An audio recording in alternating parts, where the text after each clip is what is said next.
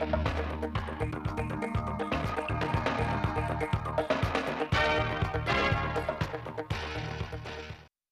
quý vị và các bạn nghe bản tin thời sự 8 giờ ngày 15 tháng 1 năm 2024 của Đài Phát thanh Truyền hình Thanh Hóa. Chương trình được thực hiện trực tiếp trên sóng FM tần số 92,3 MHz. Theo Sở Công Thương Thanh Hóa, đến nay, tổng hàng hóa chuẩn bị phục vụ Tết Nguyên đán Giáp Thìn 2024 trên địa bàn tỉnh khoảng trên 10.000 tỷ đồng. Trong đó, lượng hàng về nông thôn chiếm phần lớn. Các loại hàng hóa được bày bán đa dạng phong phú, giá cả hợp lý, không xảy ra hiện tượng găm hàng, sốt giá, đứt gãy nguồn cung. Để phục vụ tốt nhất nhu cầu của người dân khu vực nông thôn trong dịp Tết, các đơn vị chức năng cũng đang tăng cường kiểm tra, kiểm soát thị trường, đảm bảo bình ổn giá và cung ứng hàng hóa chất lượng cho thị trường. Thực hiện chương trình mục tiêu quốc gia giảm nghèo bền vững giai đoạn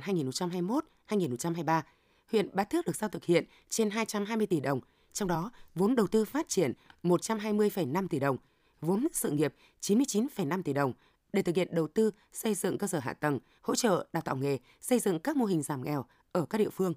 Qua hơn 2 năm triển khai thực hiện chương trình mục tiêu quốc gia giảm nghèo bền vững, huyện đã đạt được những kết quả tích cực, tỷ lệ hộ nghèo theo chuẩn nghèo đa chiều năm 2022 và năm 2023 giảm 11,5%, hộ cận nghèo giảm trung bình hàng năm giai đoạn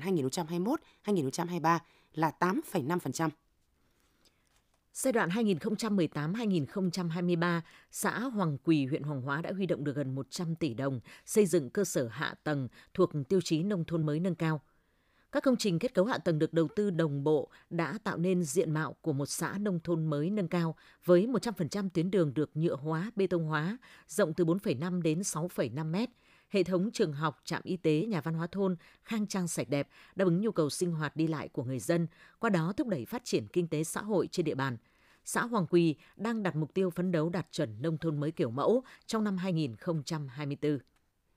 Bệnh viện Đa khoa tỉnh Thanh Hóa vừa phẫu thuật thành công một bệnh nhân bị thủng tái tràng do nốt phải tam tre dài 5 cm.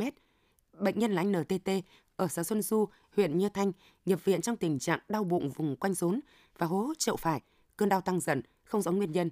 Các bác sĩ khoa ngoại tổng hợp 1, Bệnh viện Đa khoa tỉnh Thanh Hóa đã thăm khám lâm sàng, thực hiện các xét nghiệm thăm dò gồm siêu âm, chụp cắt lớp ổ bụng cho thấy hình ảnh thủng tá tràng D3. Sau khi hội trần, các bác sĩ chỉ định mổ cấp cứu – Quá trình phẫu thuật, các bác sĩ phát hiện ổ bụng có mổ tập trung vùng dưới gan và vùng quanh D3 tái tràng.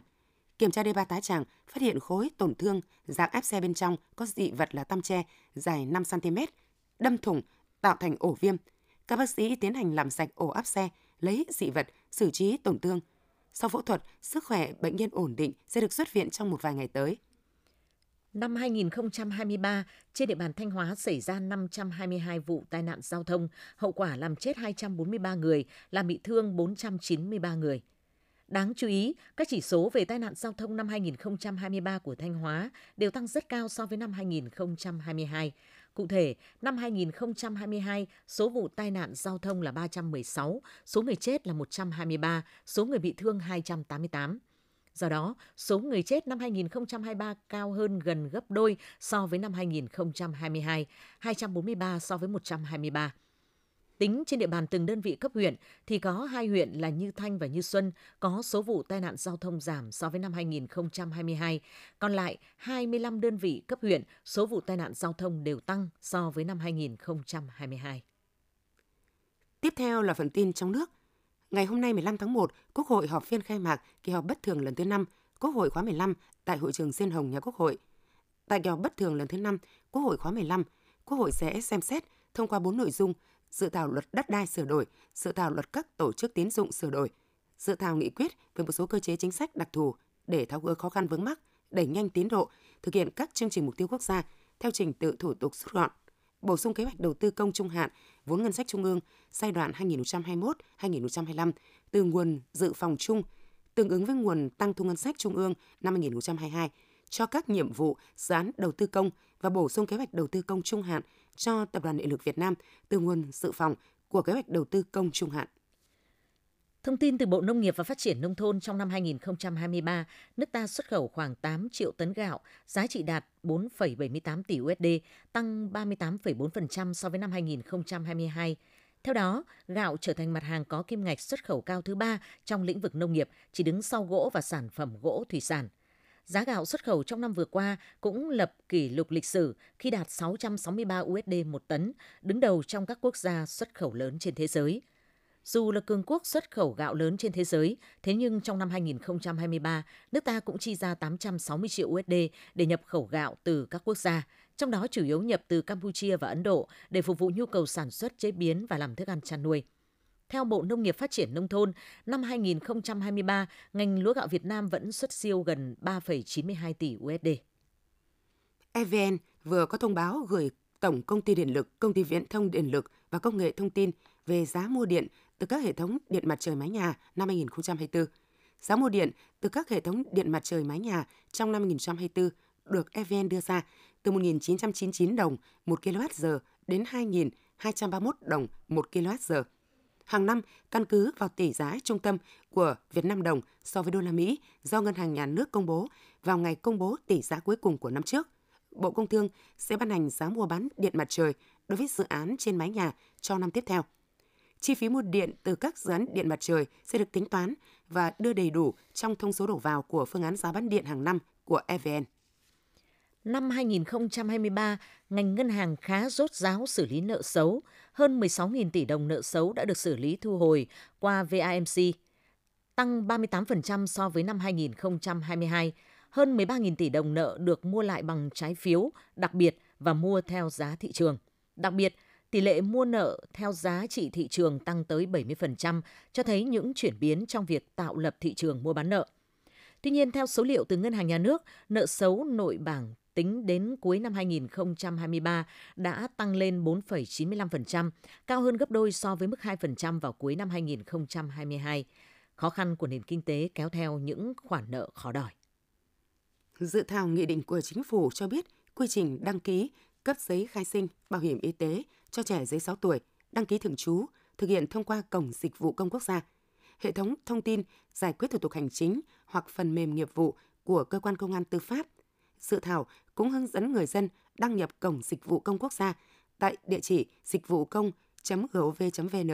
và các bộ ngành lựa chọn dịch vụ thông qua chức năng tìm kiếm dịch vụ công liên thông, đăng ký khai sinh hoặc dịch vụ theo nhu cầu. Bản điện tử giấy khai sinh sẽ được trả tự động, thời gian giải quyết và trả kết quả các giấy tờ khác không quá 4 ngày làm việc. Tin từ Tổng Liên đoàn Lao động Việt Nam cho biết, từ 0 giờ ngày 15 tháng 1 đến 24 giờ ngày 7 tháng 2, chương trình chợ Tết Công đoàn 2024 được tổ chức qua các sàn thương mại điện tử như Tiki, Shopee. Chợ Tết Công đoàn 2024 sẽ bán hàng hóa thiết yếu với giá ưu đãi kèm mã voucher giảm giá. Dự kiến có tất cả trên 200.000 voucher mua hàng dành cho người lao động có hoàn cảnh khó khăn trên các sàn thương mại điện tử. Giá trị 300.000 đồng một voucher. Bên cạnh đó, khi mua hàng trên chợ Tết Công đoàn tổ chức ở các sàn online này, người lao động còn nhận được các mã giảm giá, mã giảm phí vận chuyển. Mỗi đơn vị được lựa chọn từ các cấp các ngành sẽ có khoảng 2.000 đến 4.000 lao động nhận voucher mua hàng. Tại Đồng Nai, Hội đồng đội Trung ương phối hợp với tỉnh đoàn Đồng Nai tổ chức chương trình Lockbus chuyến xe yêu thương nhằm trao quà và gói bảo trợ dài hạn cho 331 trẻ mồ côi do COVID-19 trên địa bàn tỉnh Đồng Nai, Bình Dương và thành phố Hồ Chí Minh với tổng trị giá 8,9 tỷ đồng. Theo đó, mỗi em được nhận gói bảo trợ 24 triệu đồng một năm, 2 triệu đồng mỗi tháng. Bên cạnh đó, các em còn được nhận một phần quà Tết gồm một cặp bánh trưng, bánh tét, một thùng sữa và tiền mặt 1,5 triệu đồng của chương trình. Theo báo cáo tổng kết tình hình sản xuất kinh doanh của tập đoàn Viettel năm 2023, doanh thu từ các thị trường nước ngoài đã tăng trưởng 20,5%, gấp 5 lần trung bình ngành trên thế giới. Viettel đã duy trì tốc độ tăng trưởng cao 7 năm liên tiếp, đặc biệt trong năm 2023, nhà mạng Natcom, công ty do Viettel đầu tư và kinh doanh tại Haiti, đã xuất sắc vươn lên dẫn đầu tại thị trường nước này, qua đó đưa Viettel giữ vị trí số 1 tại 6 thị trường nước ngoài – không chỉ viễn thông, lĩnh vực an toàn thông tin do Viettel cung cấp dịch vụ đã mở rộng kinh doanh ra 4 thị trường quốc tế, gồm Nhật Bản, Myanmar, Đông Timor và Hồng Kông. Sau khi chính phủ ban hành nghị quyết 220 NQCP, trong đó có nhiệm vụ thực hiện quy trình phá sản Tổng công ty Công nghiệp Tàu thủy SBIC, tiền thân là Vinasin, Bộ Giao thông Vận tải đã tiến hành các bước để thực hiện quy trình phá sản này – sau phá sản, nguồn tiền thu được từ thanh lý công ty, tài sản sẽ dùng theo quy định pháp luật về phá sản như dùng trả nợ, trả lương và bảo hiểm xã hội cho người lao động vẫn còn tồn tại từ thời Vinasin để lại. Những thông tin vừa rồi cũng đã khép lại chương trình Thời sự sáng nay của Đài Phát thanh và Truyền hình Thanh Hóa. Xin kính chào và hẹn gặp lại quý vị và các bạn trong những chương trình sau.